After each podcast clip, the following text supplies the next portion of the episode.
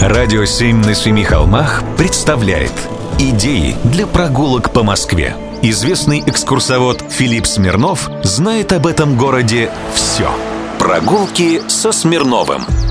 Здравствуйте, с вами Смирнов Филипп. Есть в Москве здание, по поводу которого до сих пор не умолкают споры в ученой среде. К нему вас я и приглашаю. Улица Спиридоновка, дом 3, дробь 5 Это палаты гранатного двора. В 1973 году здесь были коммуналки. Однако было принято решение коммуналки расселить, а здание восстановить. Произошло это потому, что на основании архивных исследований стало понятно, что москвичи там живут в палатах Петровского времени. Реставраторы поработали на славу. Они воссоздали планировку начала 18 века, сводчатые перекрытия этажей, высокую вальмовую кровлю.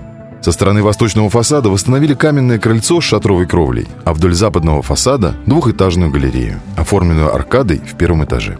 Предполагают, что здесь когда-то располагались мастерские по производству разрывных артиллерийских снарядов. Здесь же находился и склад для хранения боеприпасов. Отсюда, собственно, и наименование – «Гранатный двор». Двор, где делали гранаты.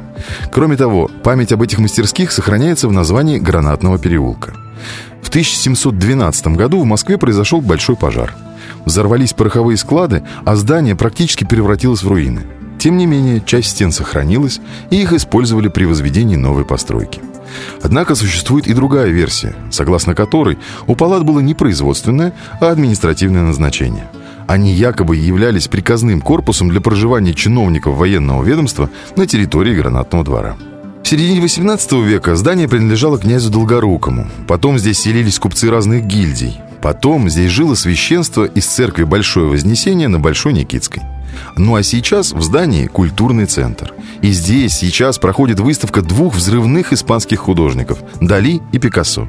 Чем не повод посмотреть на здание изнутри и оценить труды реставраторов. Прогулки со Смирновым. Читайте на сайте radio7.ru. Слушайте каждые пятницу, субботу и воскресенье в эфире «Радио 7» на Семи холмах.